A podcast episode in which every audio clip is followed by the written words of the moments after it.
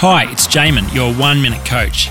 Anthony Robbins says that success comes from focusing on state, then story, then strategy, in that order. Take care of your state first, then assess the story you are living out of, and then from that position, decide on a strategy for what needs to be done.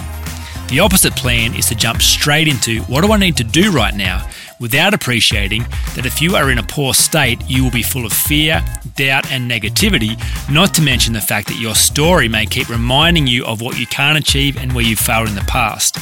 From this position, you will always choose actions that just keep getting you what you've always got. The key is to first get yourself into a great state by changing your focus, your language, or your physiology. From this position, then make sure you are living out of a wonderfully empowering story. From there, you can choose a plan of action and develop a strategy. It's state, then story, then strategy. For more information, go to oneminutecoach.com.au.